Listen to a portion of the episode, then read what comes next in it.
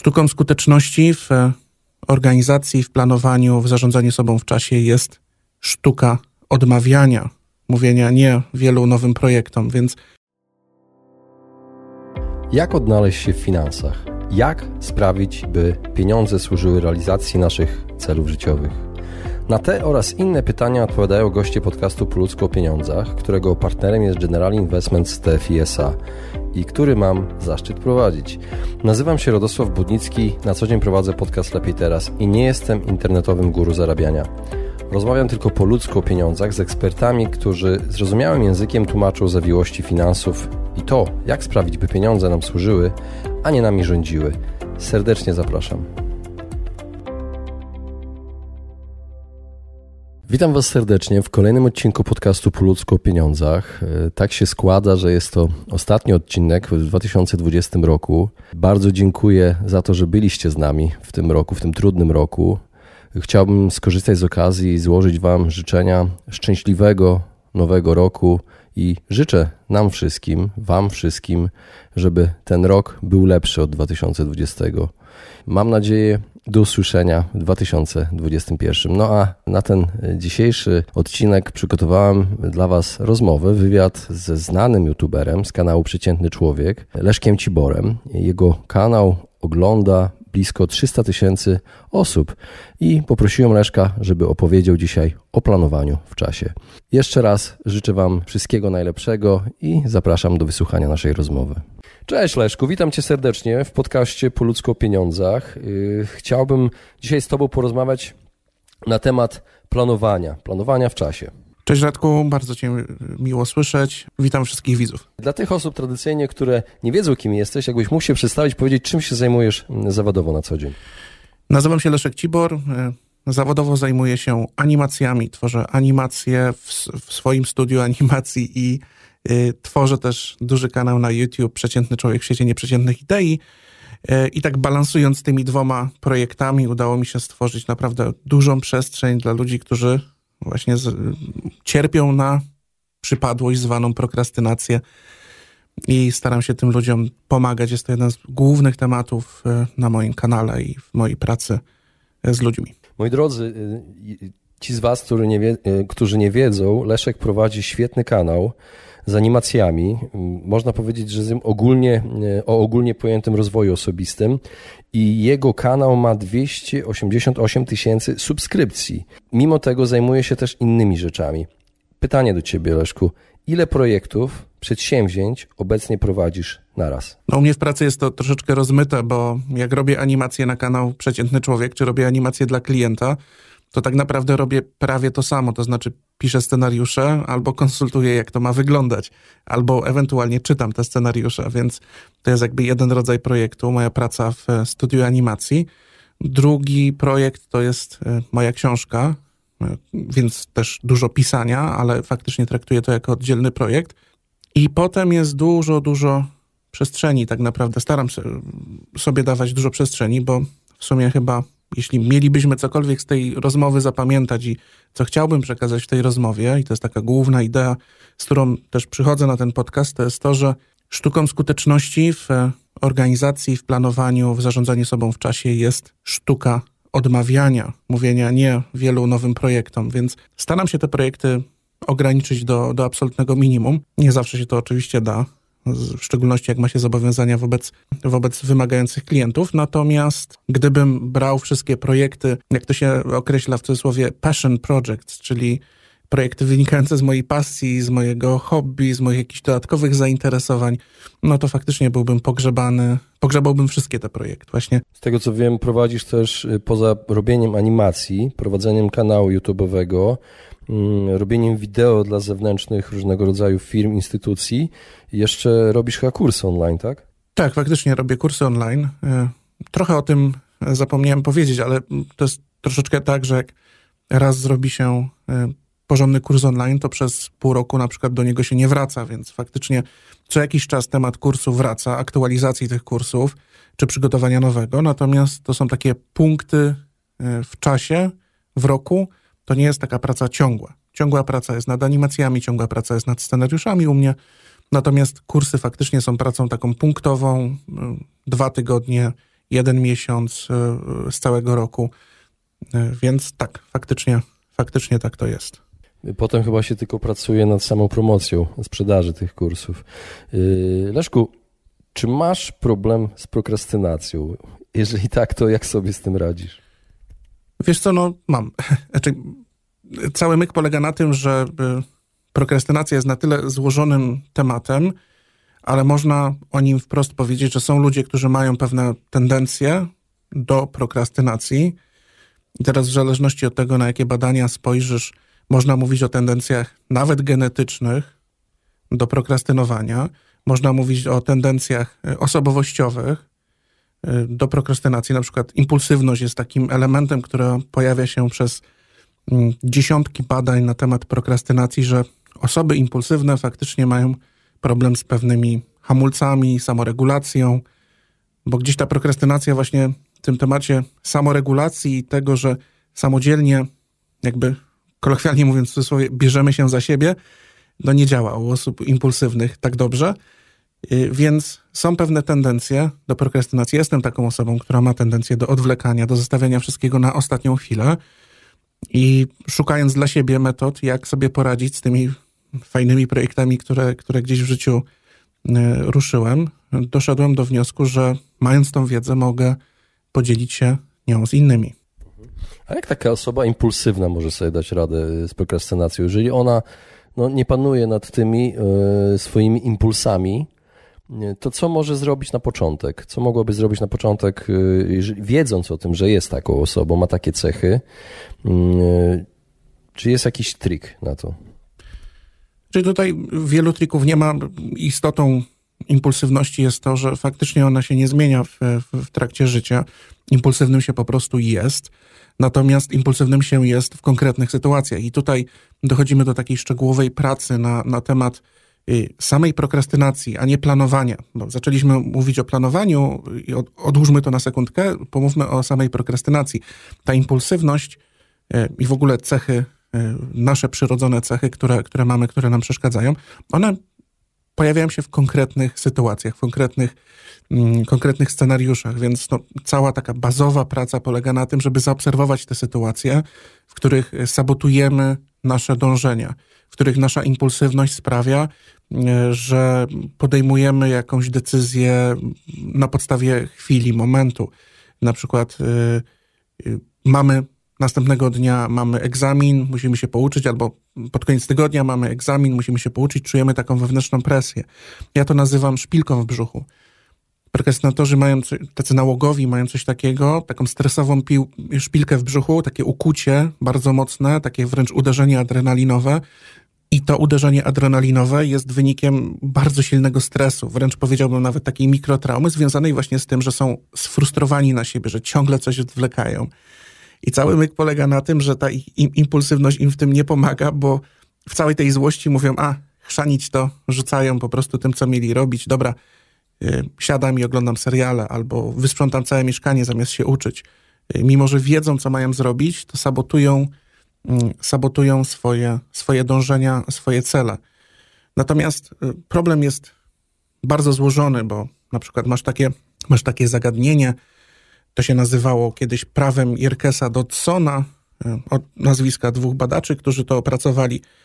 I, i to jest hipoteza, która y, głosi, że, że masz pewien rodzaj napięcia, który cię wygasza. I teraz albo za małe napięcie czujesz do zrobienia czegoś, czyli za mało czegoś chcesz, za małe masz napięcie, za mało czegoś pragniesz do zrobienia, albo za mocno czegoś pragniesz i tak mocno tego pragniesz, tak bardzo chcesz to zrobić, że się to wypala. W obu tych sytuacjach y, sabotujesz, mm, sabotujesz swoje dążenia, więc jest jakieś optimum dla każdego człowieka inne, optimum działania, optimum napięcia, które istnieje w życiu, mm, które jest równocześnie motywujące i popychające, e, popychające do działania. Więc tych, tych zagadnień dookoła tej całej psychologii prokrastynacji jest bardzo dużo, bardzo dużo różnych hipotez, bardzo dużo różnych badań. Sprowadzając to do prostego, e, do, do, do prostego poziomu, obserwuj, w których momentach ta impulsywność e, sprawia, że rzucasz wszystko w kąt i, i zajmujesz się czymś zupełnie innym, czymś sprzecznym z twoimi, z twoimi celami. Później możesz popracować nad emocjami, obserwować, jakie emocje e, ci tego towarzyszą. Czy się czegoś boisz? Czy boisz się, że coś ci nie wyjdzie? Albo boisz się na przykład oceny innych? Obserwuj tego typu. Lęk jest jednym z też y, istotnych elementów składowych, mm, składowych prokrastynacji, więc ta cała zarządzanie własnymi emocjami, zarządzanie własnym lękiem, czego się tak naprawdę boisz. Jak ktoś będzie obserwował ciebie, masz y, zrobić ten egzamin, zostaniesz oceniony. Być może boisz się tej oceny, być może boisz się, bo wcześniej coś sprawiło, że, y, że te oceny kojarzą ci się na przykład w szkole nie, nieprzyjemnie. Oczywiście ten przykład egzaminu jest takim bardzo charakterystyczny, bo najczęściej w badaniach prokrastynacji, nad prokrastynacją biorą y, udział studenci, no bo najczęściej akademicy się tym zajmują i mają najbliżej siebie studentów i okazuje się, że studenci są tą jedną grupą, która bardzo silnie prokrastynuje, mm, prokrastynuje choćby y, edukację i te wszystkie psychologiczne efekty gdzieś na tych studentach są bardzo silnie skupione, ale oczywiście prokrastynacja podważa nam tak naprawdę całe nasze plany mm, zawodowe. To jest chyba naj, naj, najbardziej dotkliwe, najbardziej nieprzyjemne plany zawodowe, które, mm, które są przez, przez nasze odwlekanie niszczone. Powiedziałaś o optymalnym, y, o optimum. W takim razie, jak optymalnie zorganizować swój czas kiedy, i pytanie, kiedy wiemy, że to jest optymalnie? Wtedy wiemy, kiedy jest optymalnie, kiedy patrzymy się na rezultaty. No tutaj nie ma jakiegoś złotego, złotej liczby. Natomiast przez liczby jesteśmy oczywiście ograniczeni, bo jesteśmy ograniczeni przez ilość godzin w dniu, to jest pierwsza rzecz, ilość rzeczy, którą możemy zapamiętać, którą możemy spisać, ilość rzeczy, którą możemy robić w danym momencie. No przez te, przez te liczby jesteśmy silnie ograniczeni i musimy działać w tych ograniczonych warunkach. Oczywiście ograniczeni jesteśmy też przez wiedzę e, o, o nas samych i wiedzę na temat tego, co mamy zrobić. Więc musimy zawsze brać pod, y, pod uwagę te ograniczenia. Wiele osób, które bierze się za, za, za planowanie, ma mgliste pojęcie o czasie, o tym takim poczuciu tego, jak długi jest dzień, jak, jak dużo mogą wepchnąć w te, w te swoje listy to do. Więc no, jest to problem, jest to problem wieloskładnikowy, ale tak naprawdę, jeśli jesteś zadowolony ze swoich rezultatów, no to nie musisz niczego specjalnie zmieniać.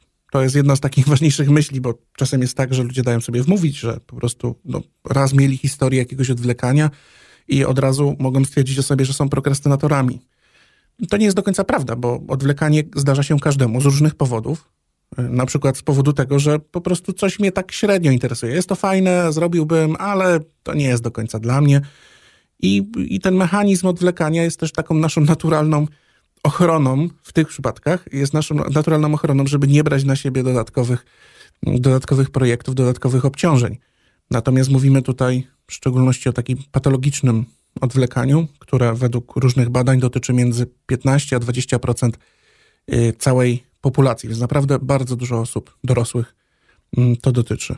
A powiedz, y, mimo takiej ogromnej dostępności aplikacji do zarządzania sobą, planerów, Dlaczego tak wiele osób nadal ma problemy z odwlekaniem? I czy właśnie te aplikacje do zarządzania sobą i planery pomogą? To znaczy, planery i aplikacje do zarządzania mogą jak najbardziej pomóc. I powiem szczerze, mam oczywiście kilka jakichś swoich ulubionych trendów czy modeli, modeli, w jakich te aplikacje działają. Natomiast te aplikacje pomagają ludziom, którzy nie mają problemu psychicznego z, e, z prokrastynacją, którzy którzy wiedzą, jak się nimi posługiwać. Czyli masz dwa obszary. Wiesz, jak się posługiwać planerem, wiesz, jak sobie planować i nie masz innych psychologicznych barier, żeby ruszyć z miejsca. E, dlatego właśnie pomimo istnienia tak wielu planerów, różnych darmowych kalendarzy, różnego rodzaju aplikacji albo tak tanich aplikacji, a, tak, a świetnie skonstruowanych, pomimo tego bardzo dużo ludzi nadal się z tym boryka, bo no, bo, bo, bo cała psychologia jest e, poza tymi aplikacjami. Te aplikacje są tak zaprojektowane, że czasem próbują przeciąć cały ten e, problem e, psychologiczny na, na pół, jakby przedrzeć się przez niego. Mm, natomiast no, psychologia nasza jest silniejsza niż, niż nasze racjonalne rozumowanie. Jak to się bardzo popularnie mówi, mm, to emocjonalny ogon macha racjonalnym psem. I, to jest absolutna prawda, jeśli chodzi o prokrastynację, o tą nieracjonalność tego, jak my sabotujemy nasze racjonalnie ustalone cele. I aplikacje tak, jak najbardziej, ale trzeba nauczyć się z nich korzystać i trzeba wiedzieć też, co się z, z tobą konkretnie mm, dzieje. Leszku, a jaką technikę dobrać najlepiej dla siebie, dla siebie indywidualnie, żeby sprawniej działać i zarządzać swoim czasem? No tutaj mamy cały szwedzki stół y, różnych możliwości. Ja jestem zwolennikiem takiego podejścia, żeby spróbować kilku, mm, kilku różnych technik y, działania. Jedną z takich podstawowych jest taka metoda intuicyjnego planowania. Ona czasem ją możecie znaleźć w internecie pod y, nazwą metodą Ivy Lee, no ale każdy autor czy badacz próbuje podpisać pod zwykłe proste metody swoje, swoje imię, nazwisko.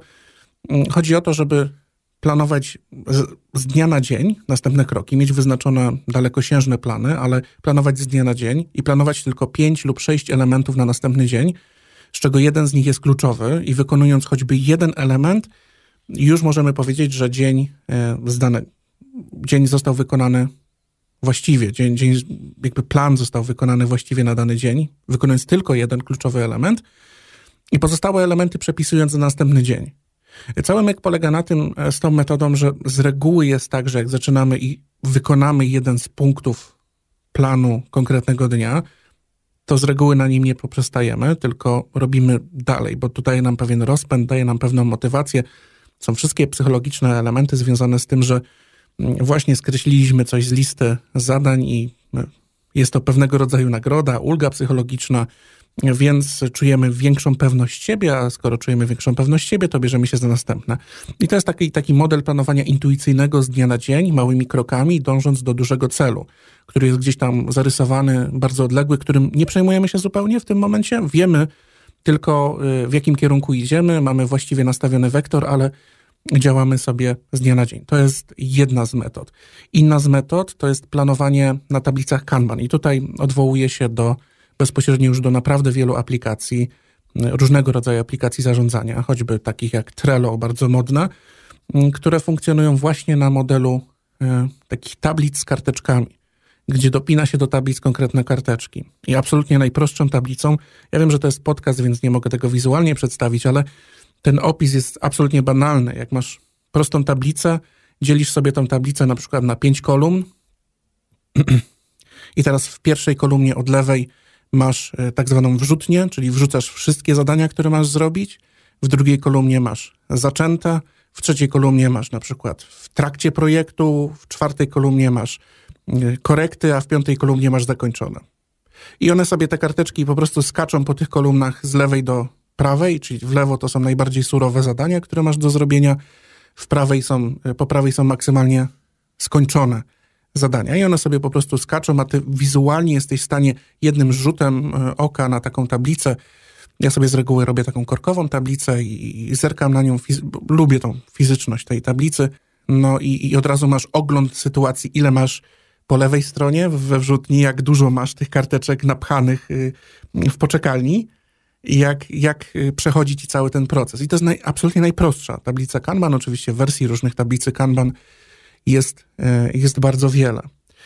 E, są też metody, metody pracy z minutnikiem, są też metody pracy z, z, ze smartfonem, gdzie planujemy sobie alarmy, że na przykład co godzinę planujemy sobie jakąś sesję, małą przerwę, potem godzinę, godzinę pracujemy i na przykład instalujemy sobie aplikację, która wyłącza nam wszystkie strony internetowe, których nie potrzebujemy wszystkie aplikacje, których nie potrzebujemy. Także nawet jak mamy ten odruch, a te odruchy, są, te odruchy są bardzo specyficzne, nawet jak mamy ten odruch, że sobie klikamy na jakąś stronę internetową, to po prostu aplikacja nam to, nam to ubija, jakby wykonuje to zadanie za nas.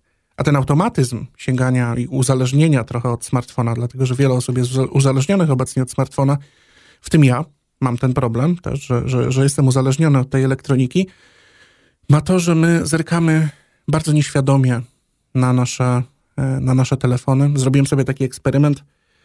E, filmowałem siebie przez prawie dwie godziny pracy i starałem się zapomnieć o tym, że siebie filmuję. I faktycznie w którymś momencie, gdy, gdy pisałem scenariusz, zapomniałem o tym.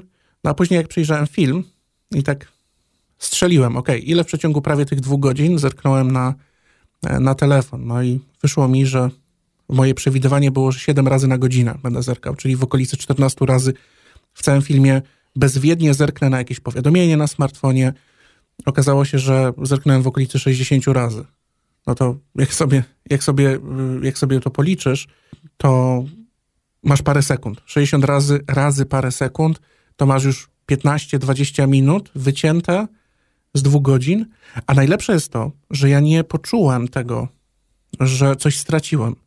To znaczy, że moja efektywność pracy spadła, pomimo tego, że ja nie czuję, że ona spada. Czuję, że pracuję optymalnie, a nie pracuję optymalnie. Tylko dlatego, że smartfon leży w zasięgu mojej dłoni. Więc takie drobne rzeczy, które sprawiają, że aktywujemy ten cały mechanizm prokrastynacji, który zresztą można porównać w jakimś tam stopniu do nawyku, jest taki, że mamy pewien wyzwalacz do odwlekania, do tego, że nie realizujemy czegoś w czasie, że nasza efektywność spada, że nasza satysfakcja spada. I te wszystkie mechanizmy się nawarstwiają i sprawiają, że nasze plany nie wychodzą, e, że nie, nie radzimy sobie z, z czasem, który mamy w dniu. Więc takie proste, wiesz, metody, odłożyć smartfona daleko na jakąś półkę, albo włączyć tryb, y, tryb samolotowy, albo jeśli nie pracujesz z internetem, odłączyć internet. To są takie najbardziej proste. Zresztą kończąc, kończąc to, y, mam taką zasadę i to jest, to jest moja zasada, która jest taka, hmm, powiedziałbym, y, powiedziałbym absolutnie naczelna. To jest to, żeby cały ten mechanizm radzenia sobie z, z prokrastynacją był łatwy, oczywisty i nieuchronny. Czyli wszystkie rozwiązania, które próbujesz wdrożyć, przeciwdziałając pewnym, e, pewnym problemom, które wyzwalają cały ten mechanizm odwlekania, sabotowania, stresu, żeby one były łatwe, oczywiste i nieuchronne. I teraz, żeby zejść z poziomu abstrakcyjnego na taki realny, przykład siłownia. Teraz wiele osób ma problem z siłownią, odwleka pójście na siłownię. Oczywiście żyjemy w, w dobie koronawirusa, więc nie wiadomo, co z tymi siłowniami się stanie, ale generalna zasada polegała na tym, że żeby pójście na siłownię było nieuchronne i oczywiste, i w tym kontekście też łatwe, trzeba było trzymać buty, ręcznik, żel pod prysznic w aucie, mieć tylko jeden żel w domu i najlepsze jest to, że ty musisz iść na siłownię, żeby wziąć poranną, y, poranny prysznic. Żeby zrobić sobie poranną toaletę, musisz iść na siłownię. Więc jakby ty wiążesz sobie tą siłownię z poranną toaletą, która jest dla ciebie łatwa i oczywista i obowiązkowa, wiążesz sobie wyjście na siłownię. No i tyle. Przychodzisz rano, może, może nie najlepiej, nie najlepszy zapach jest dookoła ciebie, ale to nie ma mniejsze, większego znaczenia. Wykonujesz te ćwiczenia i e, idziesz pod prysznic i jakby załatwiasz te dwie rzeczy za jednym, za jednym zamachem. Ale trzymasz to wszystko w aucie, torbę masz w aucie, wszystko masz przygotowane, po prostu wsiadasz, wychodzisz. Masz naprawdę mało, mało opcji wyboru. Jest to oczywiste, jest to nieuchronne.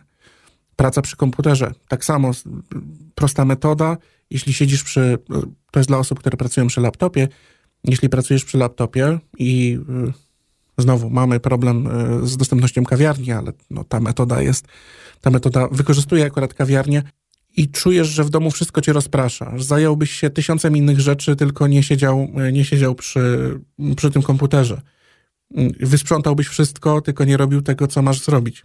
Idź do kawiarni, weź ten laptop za cenę dwóch kaw, spędzisz całe popołudnie i będziesz miał zrobioną robotę, dlatego że kawiarnia E, to jest miejsce, w którym masz, jest, jest problem z takim poczuciem prywatności, czyli problem z tym, żeby maksymalnie czuć się swobodnie, przez co budujesz w sobie pewne napięcie, które pomaga ci, pomaga ci skończyć szybciej. No bo skończę szybciej i wrócę do domu, będę sobie mógł robić swoje, w cudzysłowie, głupoty, które odwlekają mnie od moich celów. Natomiast y, to siedzenie przy komputerze y, w kawiarni jest bardzo przydatne. Zresztą y, przypuszczam, Radku, że ty to wiesz, jako osoba, która która pracuje i pewnie wielokrotnie gdzieś tam wychodzi i pracowała w kawiarniach, że, że czasem takie, takie wyjście jest bardzo ożywcze i bardzo przyjemne dla produktywności. Tak samo, odwlekasz dentysta, żeby to było nieuchronne i oczywiste, niech ktoś inny umówi cię na, e, na wizytę. Wiesz, i można wymyślać bardzo dużo różnych metod, w zależności od sytuacji, w zależności od tego, co odwlekamy. E, różnego rodzaju takie mechanizmy, które popychają cię, czy wręcz wciągają cię w taki mechanizm, że już nie masz opcji. Że nie masz opcji, że nie wyjdziesz z tego, że to jest oczywiste, nieuchronne. No i w tym kontekście łatwe, no bo decyzja została już podjęta w, wcześniej. I tych metod jest jeszcze, jeszcze więcej. Leszku, yy, wspomniałeś o pandemii i właśnie pytanie do ciebie. Jak planować i budować strategię działania w czasach pandemii? Co, pandemia coś zmieniła? No, zmieniła przede wszystkim y, w nastrojach ludzi bardzo dużo. No, wiele ludzi y, żyje w takim poczuciu y, zmęczenia. Czyli ludzie, którzy nie mają zagrożonego miejsca pracy, nawet ci ludzie, którzy nie mają zagrożonego miejsca pracy, żyją w takim poczuciu ciągłego zmęczenia i tym, że jednak zagrożenie z innych stron się gdzieś pojawiło. I teraz każdy jest troszeczkę zestresowany, ten stres narasta i później znajduje swoje ujście w różnego rodzaju właśnie problemach, choćby w tym, że mamy większy problem, żeby, żeby się zorganizować, zmobilizować do nowych, do nowych działań. Więc tak, pandemia znacząco podcięła skrzydła wielu osobom, które, mm, które miały ambitne plany. Po prostu z tych planów y, z, z powodu z powodów zachowawczych zrezygnowały te osoby. Natomiast jak planować w czasach pandemii? No, generalnie tak samo. Oczywiście pewne elementy rzeczywistości się znacząco zmieniły, więc tutaj y, ciężko rozsądzić, y, jak na przykład planować w, w, tym do, w tej dobie zmianę pracy zawodowej, czy jakiś awans zawodowy. To nie są, to są plany, które prawdopodobnie dla wielu osób gdzieś tam, gdzieś tam się mocno, y, mocno pokrzyżowały, ale warto zwrócić uwagę, że każda, każde zagrożenie tego typu niesie też okazję. Czyli można podczas tej pandemii znaleźć znaleźć coś, co sprawia, że z pracy, której na przykład, nie wiem, nie lubimy, albo pracy, która nas wypala, a która w dobie pandemii stała się jeszcze bardziej nieznośna, e, zmotywujemy się i znajdziemy jakieś hobby, e, jakiegoś rodzaju pasję swoją, która przerodzi się w naszą nową, nową pracę i nową okazję w tym, żeby w pandemii, w dobie e, takich nieprzyjemnych lockdownów, różnej losowości wydarzeń, która nas obecnie dotyka, żeby znaleźć jakieś swoje, swoje stabilne, fajne miejsce. Więc jest to okazja do tego, żeby się ustabilizować, żeby szukać stabilności w trochę innych, innych miejscach niż tylko w, w stabilnym miejscu pracy, bo nie każdy ma ten komfort stabilnego i przyjemnego miejsca pracy w dobie, w dobie pandemii.